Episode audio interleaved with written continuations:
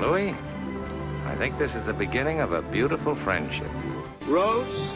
Well, we're going, we don't need roads. The greatest trick the devil ever pulled was convincing the world he didn't exist. No. I am your father.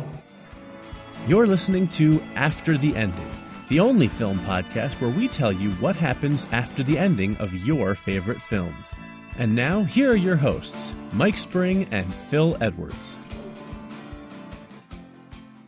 Hello, and welcome to episode 9 of After the Ending. I'm Mike Spring. And I'm Phil Edwards. How are you doing today, Phil? I'm very well. Are you good? I'm doing excellent. Thank you for asking. I'm excited about tonight's show. It should be a good one. Yeah, I think we've got some some fun stuff for people. And some new stuff. So stick around, listeners. Don't don't uh, don't switch channels. So you can press pause if you need the toilet, though. That's true. That's true. We we're okay with that. So before we get into our endings tonight, we do want to talk about a couple of exciting new changes to the show as well. You know, it's nine episodes in, so it's time for a format change, right, Phil? Exactly. Can you believe it's nine episodes? It's crazy, isn't it? It's really good. And thank you to everybody who's been listening since episode one. We really appreciate everyone who listens and leaves us feedback and has been, you know, helping the, get the show off the ground. So thank you to everybody. You're all beautiful. So with this episode, what we're doing is we're actually going to do away with our uh, news and views, so to speak, section at the end of the podcast. And there's a good reason for that. There's a lot of other more timely, uh, more up to date resources for, for film news, including, I'd like to point out, the number one site for film news, liveforfilms.com, which is run by one Phil Edwards. Oh, that's that's that's me. Thank you very much. You're welcome. If you want to stay up to date with the most current film news, I highly recommend checking out liveforfilms.com. You're not wrong. You're not wrong, Mike. I, am usually not, but thank you for saying so. uh, also, want to recommend uh, a friend of the show has his own podcast. Our friend Travis and his co-hosts over at a podcast called Debate Club, which is a lot of fun, where they take it's three or four guys. They take sort of the current pop culture news, the big topics of the day, uh-huh. and sort of debate the merits, good and bad, of, of each of those. It's a lot of fun. We really enjoy it. And yeah, worth a listen. Yeah, and Travis and his friends have been very supportive of our show, so we wanted to give them a little shout out. And they can sort of fill in that gap for what we're not going to be doing anymore. But wait, you ask, does that mean the podcast is only going to be half as long now? No. No. Fear not, dear listeners. We have exciting new content to take its place. Starting with this episode, we are very excited to embark on what we are calling 100 Years of Films in 100 Episodes. That's right, Phil and I are going to tackle 100 years of films from 1917 to 2017, although the 2017 episode will probably not be for a, a while still. Yeah. yeah. Uh, but. Um, we are going to each episode we're going to break down our top 10 favorite films from a particular year of hollywood history so we're really excited about this we think it's going to be a lot of fun get a chance to talk about some some films we wouldn't normally get to talk about and yeah very exciting and learn about lots of films that we probably forgotten about or have hadn't never seen. Yeah, I think that we'll probably be able to educate each other a little bit too. I'm sure we'll have some films in our in our top tens that uh, the other one of us isn't familiar with or yeah. hasn't seen yet, you know, or or has a different opinion on. Yeah, and it should also bring back some great memories uh, for from films and years that we'd forgotten about and want to want to reminisce about. Yeah, it's gonna be it's gonna be a lot of fun. We're gonna tackle one year every week for basically the next two years with the episodes, and hopefully you all will enjoy it as much as we've had fun putting it together. So far, it's it's just in putting together this first week's list. I know Phil and I have both had a blast. Yeah, well, do you want to let them know what uh, year we'll be doing so they can they can start thinking about it while they listen to our endings. That's probably a good idea. Yeah. So this week we're going to tackle 1986, and bum, the reason the reason we picked that year is because it is the 30th anniversary of Aliens, and April 26th is Aliens Day, which is sort of a internet-wide celebration of the 30th anniversary of Aliens. Yeah. And so we thought that would be this would be a good year for us to tackle this week. So you can think about that while you're listening to our endings. See if you can think of what movies are in your top 10 and see how that compares to our lists. I'm looking forward to hearing your list. Likewise, I'm very much looking forward to hearing yours and see uh, what we agree on, what we disagree on. It should yeah, be interesting. Yeah, because uh, listeners, uh, just in case you didn't know, uh, neither Mike nor myself know the other persons after the ending, and also we don't know what we've picked for the other lists. So it's uh, it's going to be as surprising for us as it is for you. Exactly. And actually, that reminds me, Phil, you want to also mention a couple of other things about our format for newer listeners, right? Yes. So basically, we both pick a couple of films and then we decide what happens after the ending of when the film finishes. We'll run through what happens in the film. So there will be some spoilers for the films we're covering, but then we'll be talking about what happens the day after, the immediate aftermath, and then in the long term. and that's how it works. Yep, pretty simple. We don't Yep. do films that have sequels. We don't do films based on true stories. Other than that, Phil and I just go crazy and have fun and see where the world of our favorite movies takes us. hmm And there's been some good ones so far, and there's been some uh, lovely feedback from the listeners, which is all very good. Yes, we appreciate that. Well, without any further ado, then, Phil, why don't we get started? Let's crack on. It's going to be good. So, Phil, without any further ado, then, let's get into our films and our endings. Why don't you tell the listeners what films we're talking about today? I thought you'd never ask. we will we will be doing Quentin Tarantino's Pulp Fiction, and it's the first Tarantino movie that we've covered. Uh, but before that, we will be doing the cult sci-fi classic, The Last Starfighter. Do you want to take that away, Mike? I would love to. Here we go. All right, The Last Starfighter, 1984, directed by Nick Castle, and it stars, well, mostly stars Lance Guest. It also stars Dan O'Herlihy and Robert Preston, as well as Catherine Mary Stewart. Those are pretty much the most notable names in the film. and Dan O'Herlihy, of course, was the uh, the old man from RoboCop. Right, exactly. Which uh, I when I first learned that, I was I was flabbergasted. yeah, he's fantastic as Greg, too, isn't he? Always, yeah, great character. Yeah, he's one of the best parts of the film as far as I'm concerned. So here's the story Alex Rogan is a teenager living in a trailer park where he basically helps run the place. His only refuge from fixing old ladies' air conditioners is an arcade game on the trailer park's property called Starfighter. He becomes an expert at it, and one night he breaks the high score with the entirety of the park's residents watching and cheering him on. Honestly, they probably couldn't have been more excited if he cured cancer. I mean, this is the, the most excited I've ever seen people to watch a video game. Yeah. Well, there's not much else going on in that. There uh, really isn't. Trailer park, is there? There really isn't. Shortly after this, a mysterious stranger picks Alex up in his car and tells him he's the creator of the game.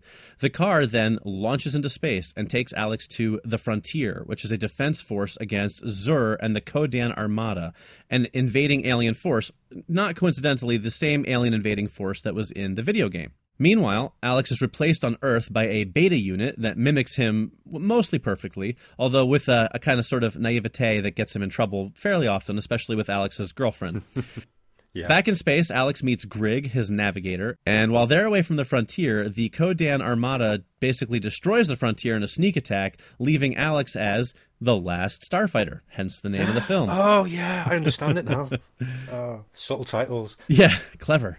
Clever, those guys. Meanwhile, back on Earth, the beta unit sacrifices himself by crashing his truck into an alien assassin spaceship. I did love. I did love the alien assassin uh, makeup, the face, the uh, with the eyes and everything. I always liked that. Yeah, Uh, yeah, very cool looking, very kind of creepy good special alien. effect, yeah. Definitely. Yeah. So the beta unit crashes into the alien assassin spaceship to prevent him from revealing that Alex is alive to the Kodan Armada. Alex decides reluctantly at first to stay and help, and using a sneak attack and a special weapon called the Death Blossom, Alex and Grig destroy the invaders and save the day, although Xur, who is sort of the leader of the Kodan Armada, escapes.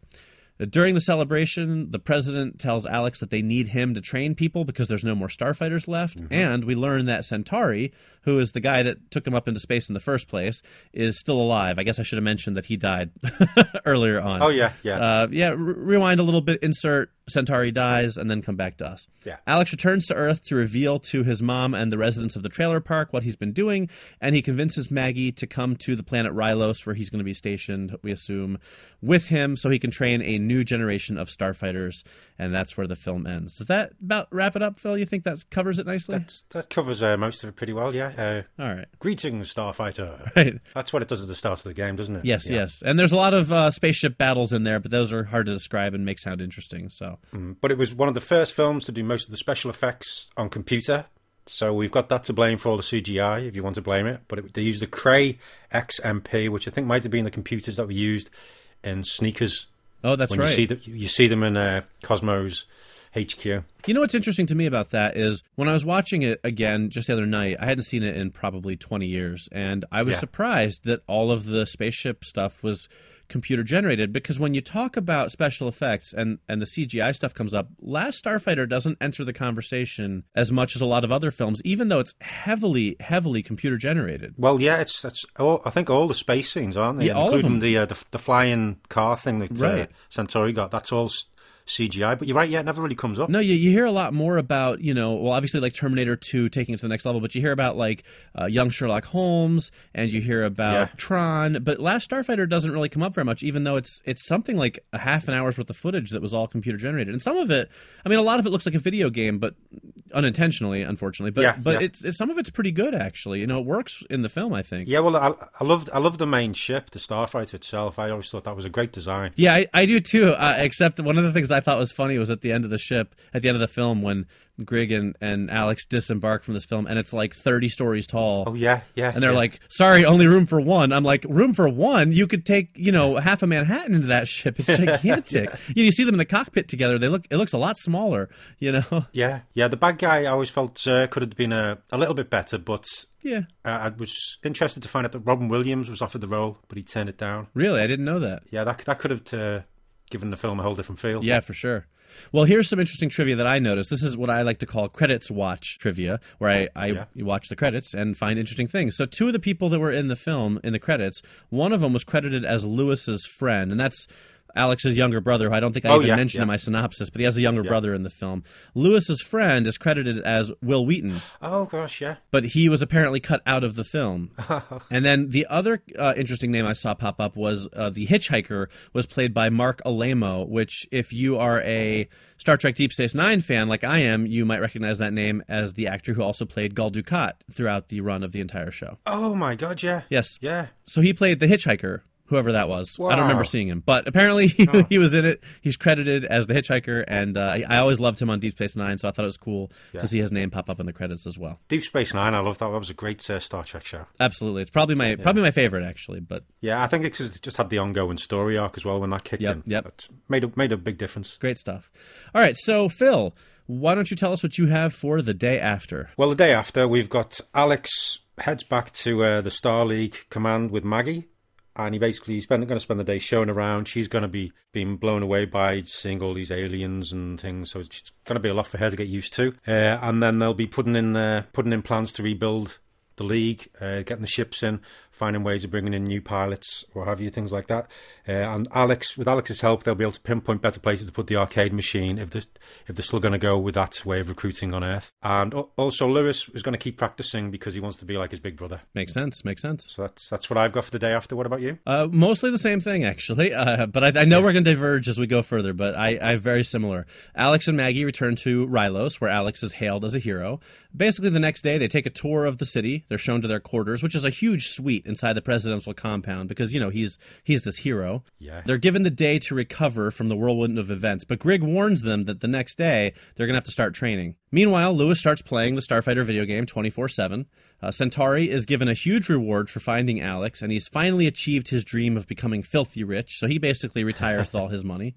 And we also find out that the beta unit survived the explosion and is slowly regenerating himself. Oh, that's good. Yeah. Yeah, because I, did like the beta unit. He was uh, he was a good good character. I thought so, and you know what's interesting is I thought that Lance Guest, who's a pretty solid actor in the film, but I thought his best parts were as the beta unit. I thought he had much more of a flair for comedy Yeah. than he did for the drama, so that was kind of interesting. Well, reading up on the film as well, apparently the scenes they, had, they only had a few scenes of the beta unit in, but test audiences loved that, so they shot more once they'd done all the main main filming. Right, right. But Lance Guest had to wear a wig for many of it because he'd, he'd cut his hair since. But, Right. Uh, so if you're watching it and you go, and "That's a bit weird," that's uh, that's why he's wearing. But it almost makes sense with the character because he's like a copy, so if he has bad Yeah. hair, it, it sort of works. yeah, it doesn't know? matter as much, does it? Yeah. Right, exactly. All right, how about your immediate aftermath? Okay, the immediate aftermath. I've got the Star League is on the way to recovering, and more recruits are brought in from all over the galaxy. So they're going to be meeting meeting new races. They're going to be finding new people, and it's going to be like a breathtaking adventure. They're going to be training. It's going to be crazy, but it's going to be lots of fun. I've got Alex and Maggie. They they grow closer and closer. They still often pop back to Earth because they can. They've got the ability. Alex and Greg are huge heroes, and they're treated with awe by the new recruits. But they just get down to it, and they they do the training well, and they. Uh, they're just bringing everybody together. Uh, Lewis carries on training on the uh, on the arcade machine, and Centauri, he's just uh, doing wheeling and dealing and doing all all kind of things, which uh, is what he seemed to do anyway. He just, I think he's always going to, even if he he always wanted to be filthy rich, but I think even if he does make the money, he's still going to be wanting to have his be involved in certain ways. Sure, sure. What about you? All right. Well, uh, Alex starts his training academy. Over the next few months, he and Grig start training a whole new generation of starfighters and navigators, much like you said. Alex spends every day teaching these skills that the starfighters need to defend the frontier. Unfortunately, Maggie feels neglected and starts to resent being dragged to another planet. She can't even get Earth television shows to watch, and it turns out that Rylos doesn't even have television. So she starts the world's first television studios and begins producing entertainment television for a whole new world of people. Oh, well, that's that's good. I like Yeah, that. yeah. Yeah. Back at home, Lewis has become an expert at the Starfighter video game, and he started teaching the other residents of the trailer park how to play. Meanwhile, the beta unit has healed himself completely, and he's taken Alex's place at the trailer park, fixing all the things that need fixing, which comes pretty easily to him because, you know, he's advanced technology and he's from outer space, so he can pretty much fix stuff Yeah. without any, you know, without any problems. So that's where we go for now. How about your long term? Well, long term, I've got Alex and Maggie. They end up marrying, and it's a, it's a huge celebration on Rylos and also on Earth when they return. They they just grown so close. Uh, Maggie ends up she ends up training uh, not as a starfighter, but she's uh, back at the base as one of the uh, one of the main controllers. Where for when they go out flying the mission, she coordinates it. She has a flair for um, mission control and planning and strategy. Uh, they just they carry on using the arcade machines. They don't. Alex keeps saying we should t- we should tell the, the different governments on Earth, you know, to say we're here, we're helping them. But they decide it's taken to the council and it's decided not to let mankind know because humanity would probably mess it up if they did.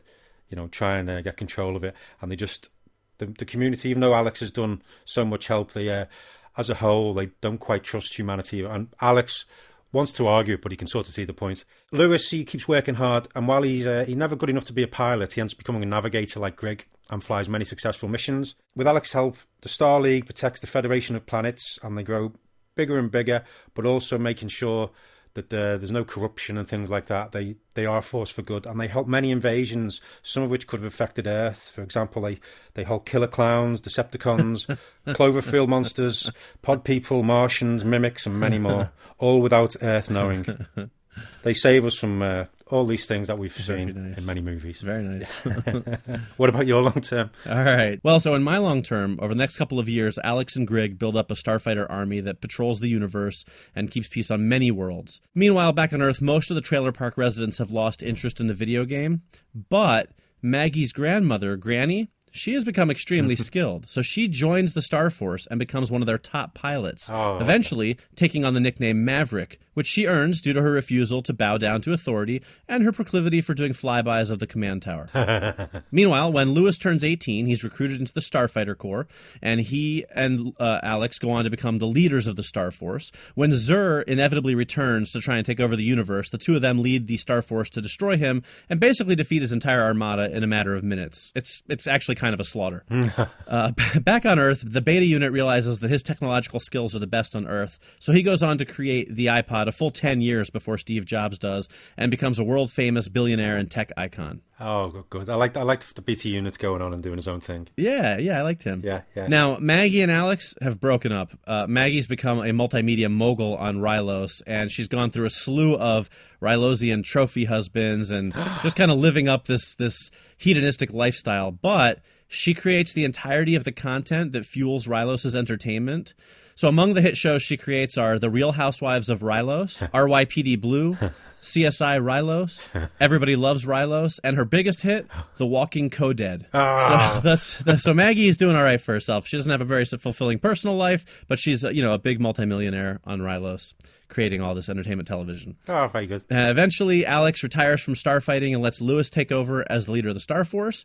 Alex becomes president of Rylos, and he leads the universe into a new golden age of peace and prosperity. And the end. Ah, just the way it should be. Yeah, exactly. So happy endings Yeah. mostly for everyone. Yeah, no, no, it was. I think uh, both our endings were in uh, in the same feel as the film. yeah, yeah, I think so. I think so. Yeah. Definitely, it's a fun film. Because you, you could you could go quite dark, but it was it's a fun film. Right. It's definitely, you know, it's a science fiction film that, you know, was not afraid to have some fun. I mean, it, it, it takes itself seriously enough, but it also doesn't take itself too seriously. You know what I mean? Yeah, yeah, yeah. And I think that's partially why it has such a devoted fan following all these years later. People really do love this film. And I think the reason for that is because it's a pretty unique movie. You know, there's not a lot of other films from that time period that really sort of kind of bridge the gap of the tone of serious and comedic as well as this one does. Yeah, it's a good point, and it's um, I am surprised. There's always been talk it keeps cropping up every couple of years or so of either a, a remake or a sequel. Right. Uh, but but I think the uh, the filmmakers don't don't want to do a remake. They don't want to see one. But I'd, I'd love to see actually see a proper sequel made. That would be very cool, especially with today's special effects. Yeah, because I think you could do it and just carry it on from where we've been, Oh, absolutely. and it'd just be really yeah, good. I mean, it's it's definitely one of those movies where I think coming back to it 25 years later or so isn't going to necessarily hurt it because the the stars haven't gone on to become big famous. So you could sort of pick up with you know 25 years later, here's what's going on in the frontier, and it could be a really cool kind of fun adventure. I really hope we do see it at some point. Yeah, yeah. I'd like to see what they can do with it. Because I did like the whole thing, because the screenwriter, uh, Jonathan Betuel, I think how you pronounce it, he was saying he got the idea because he saw a kid playing an arcade game in an arcade, and uh, he was reading a book, The Once and Future King, all about King Arthur, and it was the two combined which sort of gave him the idea. The, the video game and the film was like the sword and the stone. Right, right. Taking on to greatness, and you could do you could do the same thing again. It could be it could be like one of those uh, re- reboot sequels where it's the same carrying on, but it's but it's just telling the same kind of story but with a different character. Exactly. And you know, Yeah. if if you want to read a sort of unofficial sequel to it, I highly recommend Ernest Cline's new book Armada. Oh. He is oh. the author of Ready Player 1. Yeah, So Armada posits the theory that all of the entertainment and video games that feature humans fighting aliens from the past 30 years or so, including The Last Starfighter, were seeded by the US government to train humans for the in- inevitable alien invasion that's coming. okay, uh, yeah, because I like I like Ready Player One. I've not read Armada. I keep meaning to. Armada's one. really Yeah. good, and it does definitely have a very Last Starfighter vibe to it. I mean, So- sounds a bit like Ender's Game as well. yeah, yeah, it's definitely Yeah. got some influences there as well. Uh, but it's obviously a lot more kind of pop culture Yeah. filled, much like Ready Player One is. But it, it definitely, if you like the Last Starfighter, I would definitely read Armada. I think you'll see their their spiritual brethren, if you will. Oh, brilliant! I'll have to pick that up. Have a read of that. Yeah, definitely. All right, good. Well, that's the Last Starfighter. Anything else you want to say about it before we move on to Pulp Fiction, Phil? Uh, just a couple of other little tidbits of facts. Sure. Mm-hmm. It was sh- shot in 40 days, so quite a nice little turnaround. And just I find it quite a little bit interesting. Uh, when you see the computer screens on Rylos and on the, the various spacecraft, the alien script that you see is basically it's it's Hebrew with some variations. Really, And I just like it when they, they use stuff like that. I did not catch that. Yeah, Huh. yeah. Interesting. Yeah. All right. Great. Well, there you go. So, uh, if you have thoughts on how you think your endings for The Last Starfighter would be, leave us a message on Facebook or Twitter. We'll share the details on that at the end of the episode. And moving on, then let's jump into Pulp Fiction. Phil, why don't you take us through? I don't know how you're going to do this, but I am dying to find out. Okay, Take us through the events of Pulp Fiction. Okay, well, Pulp Fiction, it's a little film from 1994, directed by uh, still relatively unknown director Quentin Tarantino. You might have heard of him. Yeah, I think he's made a film or two since then. It- It's got a few people in there you might have seen, but you know, it's it's one of the small film. Right. Okay. Right. you know, every, everybody knows Pulp Fiction. You know that you know the gist, but let's let's bit of a rundown. We begin with Pumpkin and Honey Bunny sat in a diner and they're about to, to rob it. And then we cut to Jules Winfield and Vincent Vega, a couple of hitmen who are off to get a briefcase back for their boss, Marcellus Wallace. Vincent mentions he has to take Mia, Marcellus's wife, out later that, that week. They end up getting the case and eating a burger with the people who had the case. We then see them wearing different clothes in Marcellus's bar, where boxer Butch Coolidge is doing a deal where he will take a dive for a substantial amount of money. And then we have we see Vincent buying some heroin from his dealer Lance, and this is just before he takes Mia Wallace out to a 1950s style diner where they drink a five dollar shake and have a bit of a boogie. Then back at Mia's house, she finds the heroin in Vincent's coat and snorts some thinking it's cocaine, and things do not go well for her. Uh, Vincent takes it to Lance's, who was eating some cereal before he called, and gives her an adrenaline shot to the heart. Boom, she's back. So then we cut to Butch, who has a flashback to when he was a child, and Captain Koons is delivering a watch that had been Butch's dad, and which Captain Koons he, he had a watch. He'd been keeping it in a very uncomfortable place. There you go. but the like the back of a Volkswagen, Yeah, exactly. a little Mallrats Oh, humor for I people love a bit there. of Mallrats. Yeah, Mallrats. who might not have caught that. Yeah, no. Oh, we'll have to do Mallrats. Oh no, he's doing a sequel to that. Yeah, though, we can he? do our episode before he does. Yeah, take that, Kevin Smith. That's right. Okay, uh, Butch ends up double crossing Marcellus by winning the f- winning the match, and he dashes back to his motel and his girlfriend Fabienne. And turns out she forgot the gold watch, which we found out was so important to him. Uh, he's obviously angry, so he heads back to his apartment and gets the watch. While he's there, he finds the watch, makes himself a pop tart, and finds a gun. Realizing that there's somebody there, he picks up the gun. He hears the toilet flush, and there's Vincent Vega, John Travolta, who's been reading a book. He looks a bit surprised as Butch shoots him dead. So then Butch has made a clean getaway, but as he's heading back to Fabienne, he bumps into Marcellus, who chases him down to a pawn shop where things go a little bit weird. a little bit. Yeah, yeah. Uh, Maynard and Zed, they, they work in the uh, in the pawn shop. They take Marcellus, they tie them, Marcellus and Butch up downstairs. They bring out the Gimp, who watches over Butch, while they take Marcellus into the next room to do unspeakable things to him. Butch ends up breaking out, trades up his weaponry in an almost video game kind of style, gets a samurai sword and rescues Marcellus. Marcellus says they're even, and Butch leaves LA. We then head back in time a bit. We're back with Vincent and Jules and the case. There was a guy hiding in the bathroom that they hadn't realised was there. He pops out, starts shooting at them, but misses with every single bullet. Jules thinks it's a miracle and starts to think about, you know, reconsider what he's been doing with his life. They leave with uh, Marvin, who was sort of like an informant sidekick, but Vincent accidentally shoots Marvin when they go over a bump in the car. Obviously, this covers the car with brain matter and blood, so they go to Jimmy's house for some damn fine coffee and hide the car and call Winston Wolfe. He gets there in 10 and sorts everything out. Uh, so Jules and Vincent go to the diner where, where Pumpkin and Honey Bunny are there, and we're back to the beginning of the film. Jules plans to retire and wander the earth like Kung Fu. Vincent goes to the loo just as Pumpkin and Honey Bunny do their thing and hold up the diner. Jules talks to them, convinces them to let them go, and they leave with the briefcase and the wallet.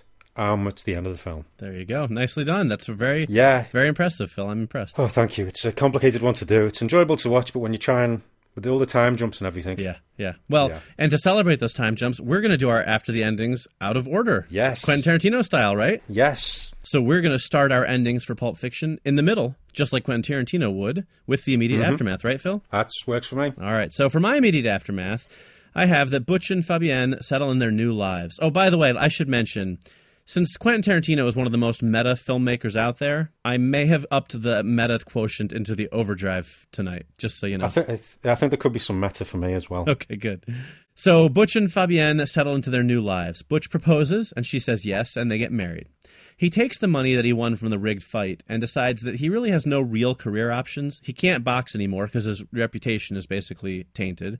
So he decides to enroll in college. Okay. Eventually, he drifts into psychology because he's seen some pretty messed up stuff, like what went on with Marcellus Wallace and the Gimp and all of that. So he drifts into re- psychology because he wants to help other people who are having trouble in their lives. I think I see where this is going, but I could be wrong. Yeah, we'll see.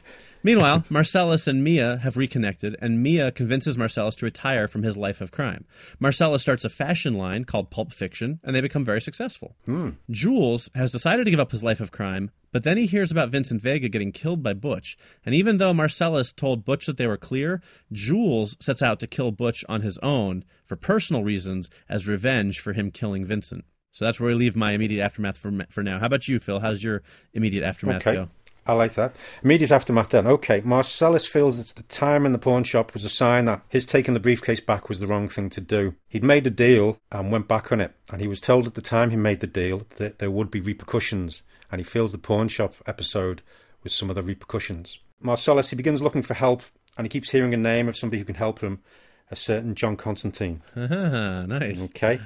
Uh, meanwhile, Mia, she's going to more and more auditions and she begins to get more roles. With Butch, he ends up in New York and relaxes for the first time in a long time. He's still with Fabienne. He's living the good life. He's got some money. He's got no worries at the minute, so he's uh, he's quite happy with that. Uh, Jules travels the world and tries not to be a bad man. He changes his identity quite a few times. Uh, one such time, he became a detective who helped a woman with amnesia. Uh, he ran a shop in Harlem and helped a cop who was wearing a sandwich board that said terrible things. Nice. Uh, but then he's uh, he's currently running the Dolphin Hotel, but he keeps getting reports that room 1408 is causing problems. Very good. Honey Bunny, meanwhile, she gets shot in a robbery gone wrong, and Pumpkin gets out of the life of crime, and he ends up moving to Detroit and forming a band called Eight Mile Road with a guy called Spoon and a woman called Cookie. But he also ends up getting involved in the drug in drugs and things and gets hooked on heroin, and uh, that's my immediate aftermath. You got me on that one. Ah, it's a film called Gridlock'd. I, I did see. Film. Okay, with with Tupac, right? Yeah, that's the one. Yeah, That's a good movie. yeah, very good movie, which I want to have on Blu-ray, but they haven't released it. Yeah, yet. it's a little. Uh, that's a little obscure, though. I'm going to say. I know. Well, I, when I was writing it down as well, I had to look up the names. I couldn't remember the names, Right. but I just didn't want to say Tupac. Sure, sure. I understand. All But yeah, but yeah. Very nice. So it's that. Yeah, I like that, Phil. I like that. Very clever. Thank you very much. Okay then, uh, Mike. What about your, your long term? All right. Well, on his way to kill Butch, Jules gets into a car accident and he wakes up in the hospital and he's got multiple broken bones. And the doctors tell him that he's had an onset a, a sudden onset of brittle bone disease. When he gets out of the hospital, he follows Butch to Philadelphia, where he tries to kill him by derailing a train. But he finds out that Butch is unbreakable. That sounds like a film. It does, doesn't it? What was the name of the film? So he devotes himself to killing Butch, and he eventually succeeds by drowning him. But Butch's spirit is also unbreakable.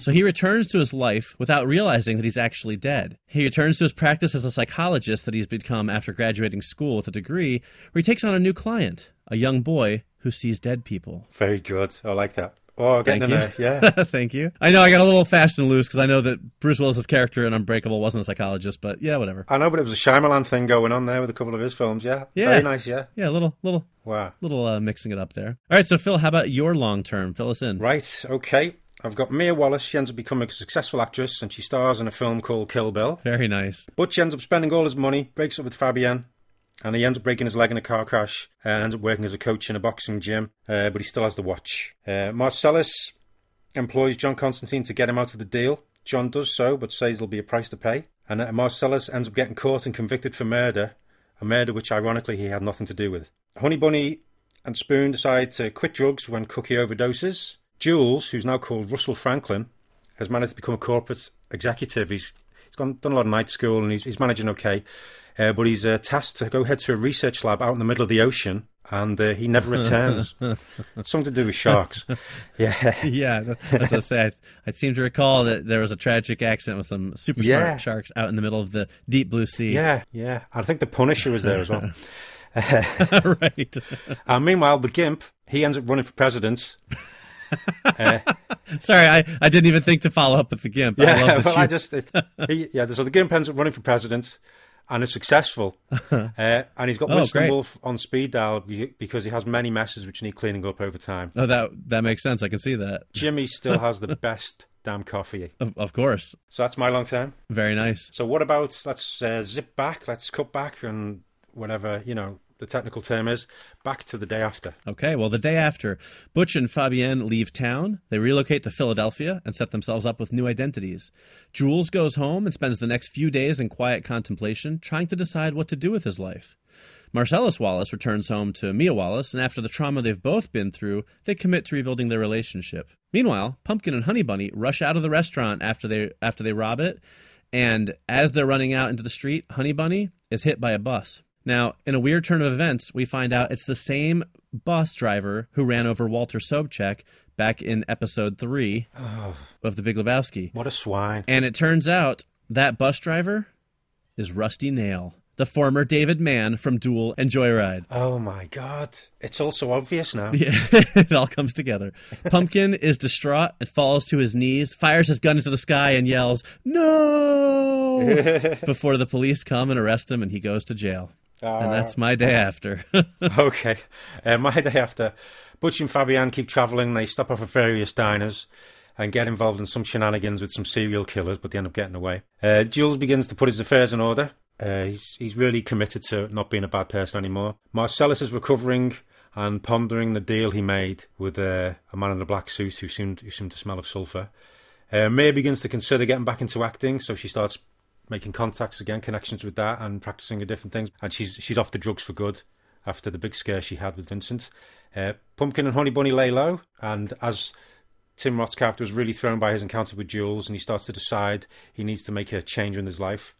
And uh, Jimmy goes and buys some coffee, and that's uh, my day after. there you go. Very nice. All right. Well, hopefully that little experiment worked. Yeah. We took people around in a Tarantino esque way. Hopefully Yeah. it'll, it'll be Yeah. enjoyable for the listeners. Hope, hope so. I hope so. All right, so there you have it. That's our endings for Pulp Fiction. Phil, what else about Pulp Fiction? You got some trivia for us on that? I certainly have. I figured you would. It only cost eight million apparently to make. That's amazing. I know, and uh, but and especially when you find out that five million of that was for the uh, the salaries of the actors, Right, right. so three million for the rest of it. Wow. And Bruce Willis only worked on the film for eighteen days. Uh, the F word is said two hundred and sixty-five times. I believe that. yes, yeah. Uh, and the dance that we see in uh, Jackrabbit Slims, it was copied from the dance in Fellini's nineteen sixty-three classic uh, Eight and a Half. Oh, cool. Daniel Day Lewis wanted the role of Vincent Vega, but Tarantino turned him down and stuck with John Travolta. Wow. That's Yeah. that's got that takes some guts, I think, to know, turn yeah. down Daniel Day Lewis for Travolta, whose career at that point was in one of its, you know, dipping phases. That's Yes. that's pretty impressive. I mean, I think I mean, John Travolta was was brilliant in the role. I I imagine Daniel Day Lewis would have been, but I'm not sure whether it would have been a bit different. I don't different know that that Daniel Day Lewis's performance would have fit the tone of the film, though. Hmm. You know what I mean? Yeah, yeah. I, I, you know, I mean, you can always imagine alternate castings, but I think like when I think about Vincent Vega, I, I think you have to sort of have that. I mean, look at the John Travolta meme that's all over Facebook and the internet these days. I don't think you could you would have had that with Daniel Day Lewis in the role. You know what I mean? Yeah, I think I think Travolta was perfect for Vincent. And one thing, you remember the bit when uh, Butch he's running, getting away from the boxing match, and he gets in the cab, Yes. and it's got the uh, the sexy cab driver. Mm-hmm. Well, apparently the character's called Esmeralda Villalopez, or Villalopez, sorry, played by Angela Jones. And that character, and I think it was the same actress, appeared in a 30-minute short called Curdled from 1991. The character cleaned up after murders and make, made her fascinated by murder. Tarantino saw the short and really liked the character, and include that's the same character in Pulp Fiction, Wow. There you go. See. which was a nice little thing. Ah, that's So we we were getting meta with other films, and Tarantino had already done it. was doing the same thing, right? Exactly. Yeah, we were just yeah. drawing inspiration from him. Yeah. what I will say about Pulp Fiction, this is a film I've loved for a very long time, and I remember seeing it in theaters when it first opened and just being completely blown away by it, and not even really being sure of what to make of it because it was so different from any other films that were out at the time. Yeah. And revisiting it, it's nice to see that it, it really still truly holds up as one of the all-time great films in my opinion. Oh, it really does. It hasn't it hasn't aged, and the, the performances and the actors involved. It's just it was it was like lightning in a bottle. He got everything right. That's exactly it. And, and Tarantino's made other great films, but I don't think that any of them really just captures the magic of Pulp Fiction. You know, it's one of those, like you said, lightning in a bottle is a perfect way to describe it. It really is. In you know, I I obviously can't predict what he's going to do for the rest of his movies, but to me, I think that will always be his his best film Yeah, yeah, I, I I agree. I think it is the best one. It's, I think it's my favourite one for sure, for because sure. I've enjoyed all of his films. Right. Uh, I mean, including Death Proof. I really like Death Yep. Proof. Yep. Mm-hmm. Even though many people don't, but uh, No, I, I enjoyed that. but, but but Pulp Fiction is the uh, I think the best one. Yeah, yeah, definitely. So, uh, do you have any theories as to what's in the briefcase? You know, I remember when the when the film came out that my friends and I were all very obsessed with trying to figure out what was in the briefcase because we thought maybe we just missed it. Then, of course, you find out in later years, you know, that there it wasn't meant to be anything. Did you ever have any Yeah. thought, theories or opinions? I always like the the one. Uh, it was it's and as was touching on in my after the end, and it was all about it was uh, Marcellus's soul. Oh yeah, right, right, right, I, I always quite like that one. right. That's a good and one. it just it, it just seemed because I liked the way it was you know the light was shining just made it a bit more fantastical a bit different Yeah, yeah. I like to think that that briefcase probably ended up in a giant warehouse somewhere near the Ark of the Covenant. yeah oh that's nice yeah yeah I could see that Yeah. but uh, as, as Tarantino said though it's uh, uh, whatever's in the the briefcase is whatever you think's in there so it works for everyone Right. Well, it's definitely a throwback to the sort of, you know, the, the Maltese Falcon kind of, you know, the MacGuffin, Yeah. that whole classic Hollywood thing where what's in the briefcase wasn't really important, you know? It was Yeah. more of the vehicle to get things to happen in the film. yeah but it just it's just nice to think I mean there was talk it could have also been uh, the diamonds from the Reservoir Dogs theft that would have been another nice right. one That's a fun Yeah, one. Yep. yeah. But I like that. There's a, and it's it's so rewatchable. There's always so many things going on, and there's if there's a little bit you you're not that fussed on, it soon gets to something else because there's so many good scenes and Right. events going on. Right. I will say the one thing that cracks me up watching it now, though, is the whole bit where Vincent Vega makes a big deal about five dollars for a milkshake. That's milk and ice cream, right? And now I, I not that long ago I paid five fifty for a milkshake at an ice cream stand. It's crazy. And it wasn't even that big. I was like, oh, inflation. You know? yeah, it's it's going to ten dollar shake now for the really good ones. Oh yeah, exactly, exactly. the, for when they do the Pulp Fiction remake, it's going to have that whole dialogue scene will have to be a twenty dollar milkshake. Otherwise, it won't make any sense. yeah. Oh, imagine if they did do a remake Oh, of it. Good God. let's not. Let's move on. Yes, quick. yes. What what do the listeners? What's what do you think was in the briefcase? And what was your favorite moment in the film? Right, drop us a line on Facebook or Twitter. We'll tell you how to do that at the end of the show. We'd love to hear what you think about what could be in the briefcase in Pulp Fiction. All right, Phil, so it's time to move on to some of our new segments. Before we get into our top 10 of 1986, I thought we uh, should introduce a few of the kind of newer segments that we're going to be doing. Uh, we're, we're sort of thought something a little palate cleanser, if you will, to bridge the gap between our endings and our top 10 every week. We're going to have some fun little segments in between. Yeah, like a sor- a sorbet for your ears. Right, exactly. A little sorbet for your ears. I like that. I like that. Shall we preview some of them, or should we leave people in suspense and just do tonight's new one? Let's just do one new one. You know, All right. I want to keep people guessing. All right, sounds good. So tonight we're going to introduce a short segment we like to call Hidden Gems, which you might think is talking about you know terrific little films that are kind of under the radar that have escaped your attention that we want to bring to your attention you would be wrong because when we say hidden gems we're spelling gems with a j as in Jem and the Holograms the truly truly awful not outrageous movie that came out from Universal Studios uh, last year that is one of the most painful film watching experiences I've ever had the misfortune to suffer through. Luckily, I haven't seen it, so right, Phil has been spared. So we're going to introduce to you hidden gems, which are movies that may have escaped your radar because they're so bad. Mm-hmm. So this week we have none other than Sharkansas Women's Prison Massacre. that's right. You might remember we met we mentioned this a couple of episodes ago. Well, I was lucky enough. And I use uh, whatever podcast version of air quotes you have around the word "lucky." There, uh, I've I've been lucky enough to watch the film, and I'm here to report that it is not worth your time. Can I just do the uh, the synopsis that's on IMDb Oh, please do. so people know? Yeah, it says. uh, When a fracking environmental accident rips apart the Earth's crust, the resulting hole lets out prehistoric sharks from underground. The sharks target a group of women and trap them in a cabin. What? Is that real? yeah. Oh, yeah. Good Yeah, God. It's true. it's true. Okay. So, so basically, what happens is there's a. I like also how it says it with a with a fracking accident. It sounds like your Battlestar Galactica speak. Like that's a fracking accident. oh, yeah. Uh, basically, there's this uh, underwater uh, ocean, underground ocean. When this fracking happens, it lets out these mutated shark-like creatures. They're not really even sharks. They're like shark-like creatures. They have these giant spikes all over them, and so they start traveling through the bayous of whatever generic southern state this film takes place in, where a work crew of women is doing work, um, you know, prison work, whatever, outside. They've been driven out. Okay, I'm with you. Yeah, one of the like a road crew kind of thing. Yeah. Right. They've been driven out in a van to the middle of nowhere so they can dig up stumps and um, they start getting attacked by these sharks. So, first, the sharks are kind of, you know, swishing around through two feet of water and taking out these, these women prisoners. uh, and then we find out they can actually burrow through the ground. so, they can't even get to their van because the sharks are swimming around through the dirt between them and their van. So like sand sharks. They're like sand sharks, yes, exactly. And it, you know, the thing that makes the film so bad isn't just the, the stupidity of the sharks and the fact that they can, you know, burrow through the ground and stuff, but it's like it's just the, like the little things. Yeah. Like so, they they in, you know in the intro they bring these women out to the woods and they say, "All right, the the warden wants you to clear out all these stumps, you know, from here by the end of the day." And then they cut to this like five minute montage of these scantily clad women digging in like a, a patch of grass where there isn't a stump for miles and it's just an excuse to show them like you know pouring water on themselves and stuff like that which you know whatever but like just put a stump in there. Like Yeah. just because you just why did you write the dialogue that you want them to clear out stumps and then you're going to have them just digging in the grass for five minutes? It doesn't Yeah. like that's the kind of thing that actually drives me more nuts than than you know ground burrowing sharks. Yeah, because well, cause I I don't mind a good bad movie, right but there's nothing worse when it's a bad bad movie. That, that's what this what I mean? was. Yeah. It was Yeah. a bad, bad movie. And and what's what's worse? Okay, so Traci Lords is in it. I don't expect great acting from her, but Dominique Swain is one of the lead actresses in it as well. Now she had a career once. uh, she was in Lolita opposite Jeremy Irons, which is not exactly a you know a small feat. That was when she was 15, and then she went in to star on what else did she, we did we say she was in? Phil, do you remember? Yes, she was in Face Off, Right?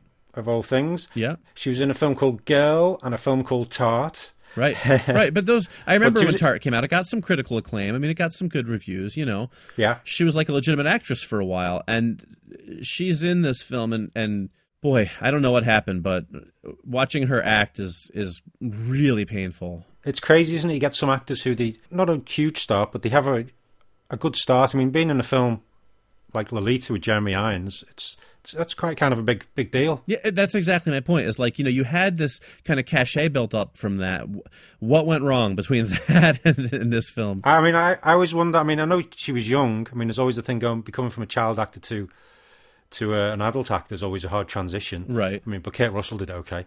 right Uh, but she was a teenager at that point too she wasn't like a kid kid you know yeah, that's true. Yeah, teenager. I always wonder whether it's down to the the actor or whether it's like an agent or the parents or what. I mean, yeah i don't know but it's got to be something. It's just it's always a bit sad to be honest, but i agree i agree. at least it's still working. No, I, I mean I'm glad she's working, but uh, she certainly didn't bring anything to the film. So, uh, you know, if you're if you're up late on a Saturday night and you're flipping through Netflix and you see, you know, Sharkansas Women's Prison Massacre, oh, that sounds like it's so funny. It's really not. Just Ah, it's always a shame. save yourself the 90 minutes. That's our hidden gem of the week. Uh, that's a film you can safely avoid. You won't be missing anything. But we could ask, uh, what is everybody's favourite weird shark movie. We're not talking Jaws. We're talking about all the ones like Sharktopus and Sharknado, things like that. Which is your favourite? Which one's worth a watch? Yeah, we'd love to hear. We'd love to hear. That would be a lot of fun. There's so many of them out there. So if you've seen any good ones or bad ones or good bad ones or bad good ones or bad bad ones or good good ones, let us know. That's a whole lot of good bad. It, it sure is. I'm a little fuzzy on the whole good bad thing. I'm confused now. All right, so that was Hidden Gems. Hope you enjoyed it. Uh, moving on to our other new feature that we're real excited about. This is 100 years of films in 100 episodes, and we are talking about 1986. And Phil, if I'm not mistaken, you are prepared to take our viewers back to 1986. Yeah. In a world. Because it was all that kind of voiceover trailers. It definitely was. To set the scene, 1986, here's a few few details just to get us in the right mindset and remind us where we are. The British Prime Minister was Maggie Thatcher, and the President was Ronald Reagan, who uh, also did a bit of acting in his time. Uh, the UK and France had uh, announced plans to build the Channel Tunnel. Uh, we sadly had the Space Shuttle Challenger disaster, and Halley's Comet visited us.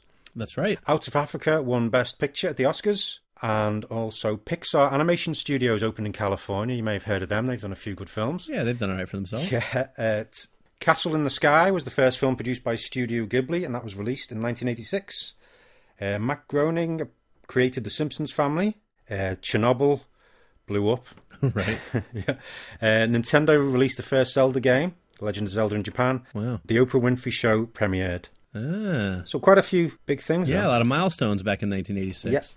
And uh, also, we had a few births of people, uh, including Gemma Arterton, Dane DeHaan, Teresa Palmer, Jamie Bell, Alexandra Daddario, who's doing who's great in True Detective, and she's going to be in Baywatch. Lady Gaga, Amber Heard, uh, Robert Pattinson, and Shia LaBeouf. Oh, and Megan Fox. I didn't realise they were the same age when they did the uh, Transformer films. Right, right. Well, I just feel old now. Thanks for that, Phil. I know, me. So do I. Also, you say Usain Bolt was also born in 1986. I thought he was older. All right. Very cool. But we also lost some uh, some people.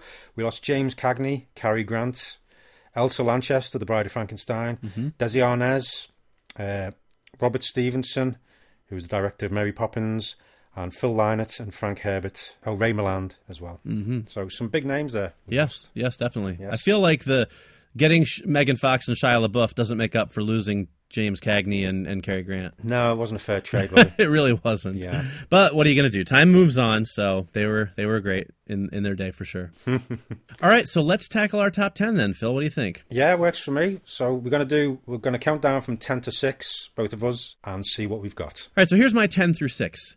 At number 10, we have Night of the Creeps. Are you familiar with that film? Yes, All very film, yeah. So, for people who don't know, that is a kind of cult classic movie by directed by Fred Dekker, whose bigger claim to fame was the film The Monster Squad, which is a movie that I love uh, very dearly. Yeah, I really enjoy that. Yeah, Night of the Creeps was another. I think it was his follow-up film, if I'm not mistaken, and it it didn't do any business at the box office whatsoever. But it is kind of a cult classic, and it's a film that I, I really enjoy. So that's my number ten. At number nine, we have Transformers the movie. That would be the animated movie, not the Michael Bay movie. You've got the touch. there you go. number eight, well, The Color of Money, directed by Martin Scorsese, starring Paul Newman and Tom Cruise. I, I was never, I was never that fussed with the colour of money. I know I should have liked it, but Really? yeah, Interesting. I Yeah. I only watched it for the first time recently, I have to say, and I really enjoyed it. So, Yeah. well, there you go. That's why these lists are going to be interesting, Phil, because mm. we're going to have some differences of opinion. I bet. yeah, At number seven, we have Star Trek IV: The Voyage Home, one of my favorites Oh. of the Star Trek movies. yeah. I like that one. And at number six, we have Michael Mann's Manhunter. This would be the Hannibal Lecter film that was out before Silence of the Lambs, starring Brian Cox as Hannibal Lecter and William Petersen as the hero of the film, Will Graham. So that's my 10 through 6. How about you, Phil? Okay, so my number ten is Highlander. Very nice. Yeah, Christopher Lambert, Sean Connery but playing an Egyptian with a Scottish accent. No, was he a Spaniard? Oh yeah, Spaniard. What was wasn't he something? What was he called? He was like, no, he was like Ramirez. That was his, his name was Ramirez, wasn't it? Yeah, Juan Sanchez Villa Lopez That's it. Ramirez. There you go. Well, eh, he wasn't Scottish, but he had a Scottish accent. Right. Yeah, and also introduced the world to Clancy Brown Yep. as the Kurgan. Yep. And I always, I'll always love uh, Clancy Brown. Absolutely. Brilliant. He's fantastic. One of the best uh, Lex Luthers as well in the Mm-hmm. animated series. Uh, number nine, got Stand By Me, Very good. which is uh, the wonderful coming of age story from Stephen King. Uh, then number eight, we've got The Mission, Ah, starring Robert De Niro and Jeremy Irons, and with the, be- the beautiful soundtrack by Ennio Morricone. Mm-hmm. And seven, we've got David Lynch's Blue Velvet. I knew that was going to pop up on your list somewhere. Yeah, yeah, but it's uh, all starts with a guy finding an ear and Uh-huh. it goes to dark places. Right. It's very good. And number six is the Fly remake starring Jeff Goldblum and Geena Davis. Excellent, a very good film. I will tell you that Blue Velvet does not appear on my list. Yeah, I didn't think it would, mate. No, well, you know me well then. Yeah, yeah. Yeah, I'm not really a fan of that film, to be honest with you. It's just a little too. I'm not really a giant David Lynch fan, to be fair. Yeah. I, I love Twin Peaks, and then, but as far as his movies go, I've just never really been able to get into them. Oh, well, some of them are hard going. I mean, and, and Blue Velvet, it was probably that's when it had like it's it did have like a normal, almost normal narrative for a David Lynch film. Right, right, for like half the film, but then it Yeah, gets weird. Yeah, yeah, yeah. I mean, Inland Empire. That's a that's a real hard one to watch. Yeah, that's a slog for sure. The Fly, though, I do like that remake. I think that was one of the, the great remakes. I agree with you wholeheartedly. Actually, I'll, I'll reveal that just missed my my top ten list. Yeah, but it was Yeah. definitely in consideration for sure. All right, well, a couple of films. I think I, I think we're gonna know where we're gonna end up in our top fives a little bit, but let's uh, we'll see where we diverge. For my number five, I have Highlander. Oh, okay. Yep, yeah. much like you, I put it a little higher than you. I, I've been a fan of that film since I first saw it. I, I've stuck with the franchise through thick and thin, and let's be honest, it's mostly been thin. Oh, there's some dreadful. sequels, I've? I've seen all the sequels. I've seen the TV show, even the animated film, which was surprisingly good. But I, I do have a real special place in my heart for the original Highlander, and uh, so that's my number five. How about you? Uh, well, just uh, I always remember the one with Michael Ironside in the sequel. That was the second one. Yeah, the terrible one. Yeah, the second one. Yeah. Yeah. Oh, the the one which is totally, you know, depth charge the whole franchise. Really. Well, and then made ruined the whole thing by making them Yeah. aliens, and then they did Yeah. a director's cut, which didn't help any. Yeah, but I, I always thought Michael Ironside there, the way he acted, there's one bit where he gets shot and then gets up. I thought he would have made a brilliant Wolverine Oh, right, right, sure, if they were doing the X Men movies back then. right, for sure, definitely, great, yeah. great choice. Uh, so, so my number five is Platoon. Uh, very nice. Yeah, classic uh, Vietnam film. I just think it's a, it's just a brilliant movie. Yep, yep. Charlie Charlie Sheen back when he was a real actor. You know, Oliver Stone Yeah. making one of his best films, I would say. And Yeah, um, yeah. I will tell you, Platoon also just missed my cut. Believe it or not, Well, it's 1986. There's so many films. there was a lot, yeah. a lot of great films. We'll just have to stress as well that we're not saying that these were the best movies of the year. These are our personal favorites. Exactly, exactly. Just before people start going, but what about this? What about that? Right. Yep. No, these are definitely our favorite films, which sometimes means they're the best films, but sometimes might not. Uh, and like Phil, Yeah. we said earlier in the episode, we don't know each other's lists ahead of time, so this is all you know a surprise for us. Mm-hmm. right. So my number four was also on your list. Stand by Me. Yes. I'm I'm I'm actually a little surprised it wasn't a little higher on your list, Phil. I gotta say. I, I know it's. Uh, I mean, I, I probably if I did the list again in like a, a couple of months, it'd probably be changing a little bit. But Yeah, yeah, yeah, Yeah. I can see that. It was definitely tough to kind of get the order right, but I, I do. Stand by Me is definitely going to rank as one of my all-time favorite films. And actually, I thought it was going to end up higher on on my list this this time around, but it was my top three was such a Sophie's choice that I, I you know, Stand by Me just just missed the top three, but it's definitely one of my favorites. So, how about you? my, my number four is Ferris Bueller's Day Off, Very good. which is uh, well, everybody knows it. Real good, fun movie. Yep. And I'm glad they've never made a sequel. likewise, likewise. Yeah. Another future episode we'll definitely be doing one of these days for sure. yeah, I've got some ideas for it. Oh, good, good. I can't So that'll be interesting. What about your number three? All right, well, this is where it got tricky, and I'm I'm going to tell you, in all honesty, I changed the order of my top three about a dozen times before I settled on this. So you could ask me in five minutes, and I might still tell you a different order than this for my top three. But my number three is Big Trouble in Little China. Ooh. John Carpenter, Kurt Russell. Uh, it's it's a great mashup of genres: sci-fi, comedy, horror. Uh, you name it, it's in there. And it, it, I I was actually surprised it wasn't. It didn't make my number one because that's how good 1986 was as a year. Big Trouble in Little Yeah, China is. I know I say this a lot that I have a lot of favorite films, but like that's one of my like desert island movies. You know, if I could only take a handful of movies to Des- desert island, that would be one of them. So What I really like though is the fact that Kurt Russell thinks he's the hero and he's he's just not. right, right. I just love the way that's done. Yep. It just works so well. He's not even the sidekick really. he's, he's just It's true. It's it's really John Carpenter and Kurt Russell at their best, and it, it is as close to a perfect movie as it gets, as far as I'm concerned. So that's my number three. How about you? uh, my number three is The Hitcher. Interesting choice. Yeah, Yeah. Rutger Hauer and C. Thomas Howell and Jennifer Jason Lee. Uh, I don't know what it is. It's just I always remember seeing the trailer Mm-hmm. when I was a kid going to video shop. Always, always intrigued me. It was always the cheesy voiceover, you know, don't pick him up and all that stuff. right, right. But when I finally did get to see it, I think I just loved the way it was shot and the way the feel was. You had these big wide shots of the desert, and there's the whole thing about what is the hitcher? Is he actually just a man, or is he this mythic force of nature? Is he what is he? I just it just stuck with me, Sure, sure. and I, I was surprised it was it's so high on my list. But when I was going through everything, I was going, well, no, yeah, they kept moving up, and Right. Yeah, I have to. I ask myself a lot. Like when I put them in order, it's like, well, which one of these would I rather watch? If I had to put one of them in tonight, you know, which one Yeah. would I put in first? You know, and that sort of kind of helped me inform what landed where. But that's interesting. That's a good choice. okay. And what about, as Austin Powers would say, what about your number two? So my number two, and this is a tough one to put at number two. I'm not going to lie. Was Okay. Aliens. James Cameron's Aliens was number two. I will say Snap. My number two as well. Oh, oh, was it? All right. Well, I'm curious then to see what your number one is because I know it's not the same as mine. But all right, so we both picked Aliens for number two. Uh, Aliens is one of the greatest science fiction films of all time. It's Yeah. it- you know James Cameron made himself you know into a superstar director with this film and it's it i remember when it came out i didn't know what alien was because i was pretty young and i remember being in a bookstore and seeing the adaptation of aliens which i've read probably about 25 times over the years Yeah.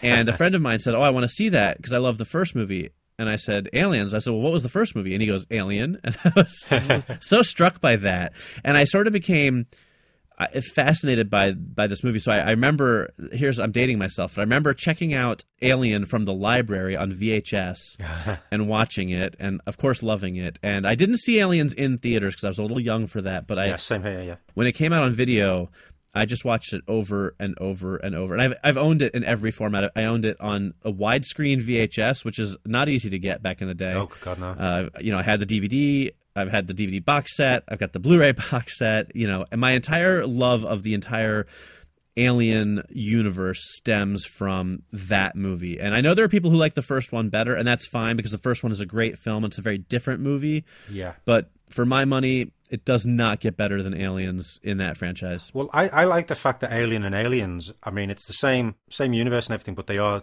different films. And I love the fact James Cameron did that. He went off and made it bigger. Well, and a different kind of feel. It also it's it's got my. I love films where there's people going to a place and something's happened and they don't know what, and they're investigating it. And as we are as well, we're like carried along with them. Right. So we didn't know what had happened on Hadley's Hope. Right, right. And it's just, I just love the way that happens and they do things, and that, that does it really well. Yes, yes, it does. So there you go. So Aliens, both are number two picks. Uh, this shall be very interesting then. Yes. So for my number one film, it's a movie that has already appeared on your list. Okay. It is Ferris Bueller's Day Off. Oh, okay. Uh, as we know, I'm a big John Hughes fan. Yeah. This was a movie that I. This is a movie that I still quote 20 different lines from on a regular basis. Barely a week goes by that I don't at some point quote Ferris Bueller's Day Off. It's a very quotable movie. It is. I wanted to be Ferris Bueller when I was a kid, and Yeah. the reason I picked I picked it over Aliens was because you know I had to look at it and say if if I could only watch one of these movies over and over and over again, you know which one would it be? And I've seen Ferris Bueller's a million times, and I can watch it a million more, and I never get tired of it. There's so many classic scenes in it.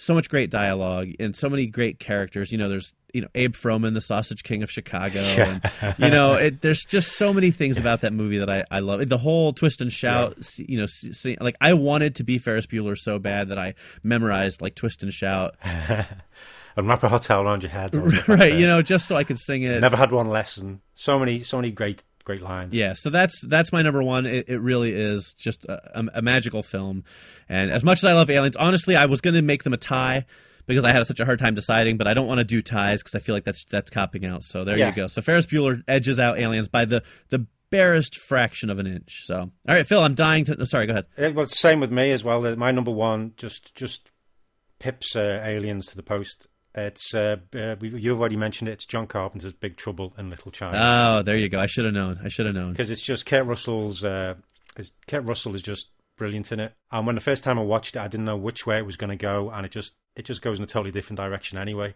Yep. and it's just it's just wonderful. It's just his character's just so stupid, but so oh, I don't know how to explain. it. He's just he's such just such a great character. He is. He really is. Jack Yeah. Burton's fantastic. Yeah, I, I, it's just it's so well done, and there's like great effects for the time, and Mm-hmm. you just you just taken into this whole other world with him, Yeah. and I just just love the way it's it's done. It's a great journey, and at the end of it, he's still pretty much Jack Burton. Still, he's still in the same kind of uh, position he was before.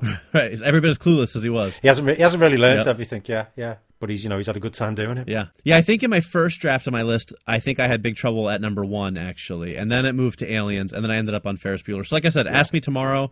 Those three could have all changed places, but But for but for me, Big Trouble in Little China really shook the pillars of heaven. there you go. There you go.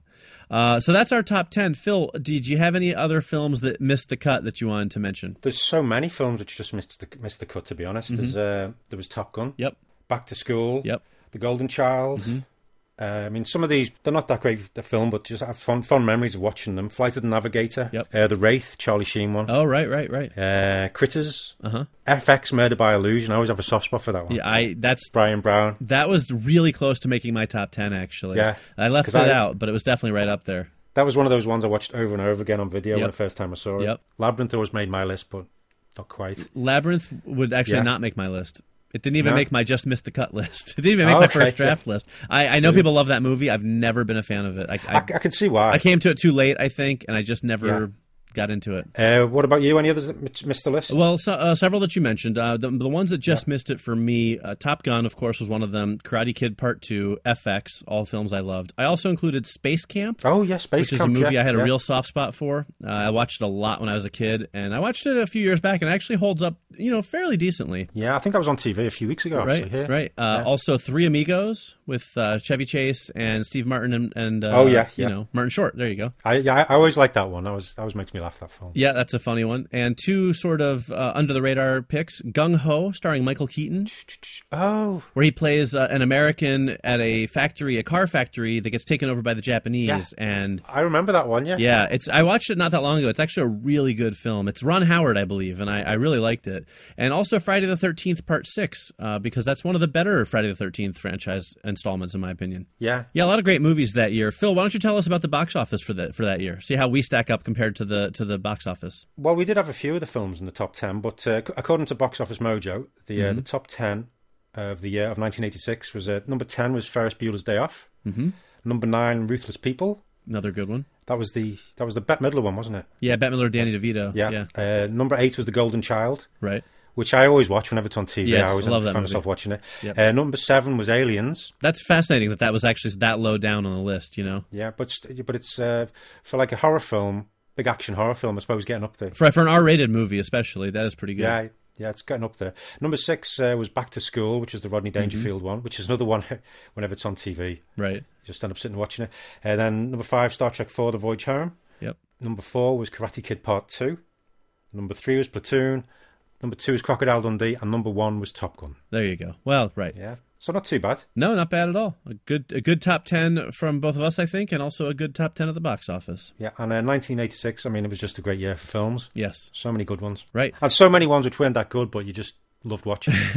No, that's exactly that. Is definitely from a you know the '80s. I think will probably lean heavy when we do you know years from the '80s. There will probably be, I'm sure, a, a- a strong nostalgia factor. You know. Yeah. Um, and other years will differ though. You know, so it'll be interesting to see how how things shape up on our lists depending on what year we're doing. yeah, and of course, uh, if people out there want to let us know what they thought of our list and also what their what their top ten films from 1986 are, just uh, just let us know in the various places you can leave them, and we'll be mentioning them a little bit later. Yeah, we'd love to hear your lists as well, or what at least what you thought of our lists and what you thought of this new feature. Hopefully, you'll like it because we're hoping to do it for another 99 episodes. But let us know your thoughts. We definitely want to hear from you.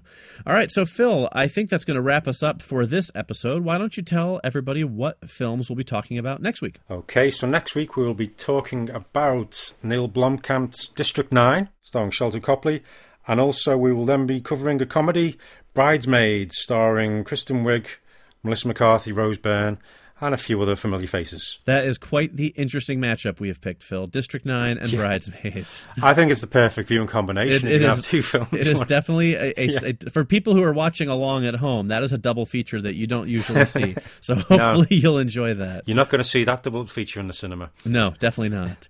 and so, since District 9 came out in 2009, we decided to do our top 10 of 2009. So, you guys can go ahead and start formulating your lists and see how they compare to our lists. And we'll see if District 9 makes it onto either of our lists. It'll be a neat little tie in for next week's episode. Hmm, we'll have to see what else is without that yeah. That's right. It should be interesting. We'll have to we'll have to turn back the Wayback Machine and see what films came out just a scant seven years ago. Seven years, oh my god. I know. Can you believe it? oh, I know. Yeah, should be fun. Should be fun. So hopefully you all will uh, join us again in a week's time for that episode. You'll get District 9, Bridesmaids, and the top 10 films of 2009, as well as a fun little surprise feature we're going to throw in for you that we'll reveal next week. Yeah. Okay, so Phil, why don't you tell our listeners where they can find you online? You can find me on liveforfilms.com for all your movie news, reviews, trailers, posters, cool art, comics, bits and pieces, whatever takes my fancy.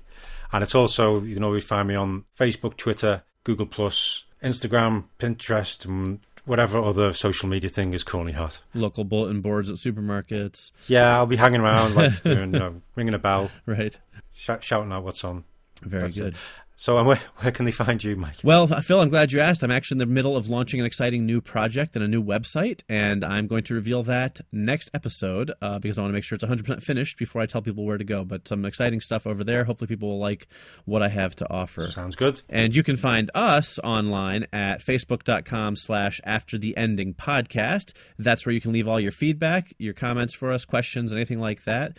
And now you can find us on Twitter. Phil, what's our new Twitter handle? Our Twitter handle is you can find us after underscore the ending. There you go. After underscore the ending with your little at symbol in front of it, of course. But that's us on Twitter. And we are also going to have an email address worked up for you guys really soon as well. So lots of ways to get in touch with us. We love to hear from you guys. Next week, we'll be sharing some reader feedback on some questions we've been asking. So that'll be a lot of fun as well. So check out our pages, uh, get some answers in, get some feedback in, and maybe you'll hear your name in this very space next week. You know it makes sense. Yes, you sound like a like a propaganda war poster there. You know, Yeah. like you know it makes sense to recycle. Yeah, just do it.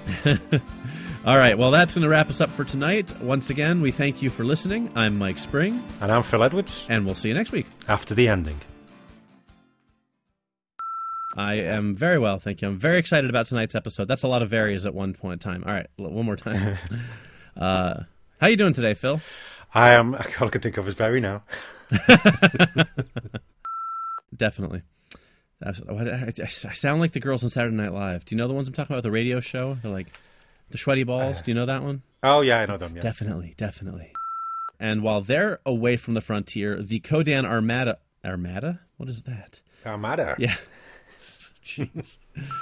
to prevent the assassin from revealing to the Ko-Dan Armada. Or, why do I keep saying Armada? What is that? Armada. What's Armada What's- with what- me? What's the matter with you? well, it's a, it's, it's, it, uh, yeah. Uh, no, forget it. Go. on. and uh, Lewis, you still there? Yeah, I'm here. Yeah. So I just want to be funny. Uh, and I'm uh, sorry, I didn't hear. I I was l- trying to care. My drink bottle, I was drinking out of a plastic bottle. It got all crunched up, and I was trying to uncrunch it quietly That's all right. instead of it going That's bonk, okay. bonk, bonk, you know. So I wasn't really listening. It just went really, really quiet.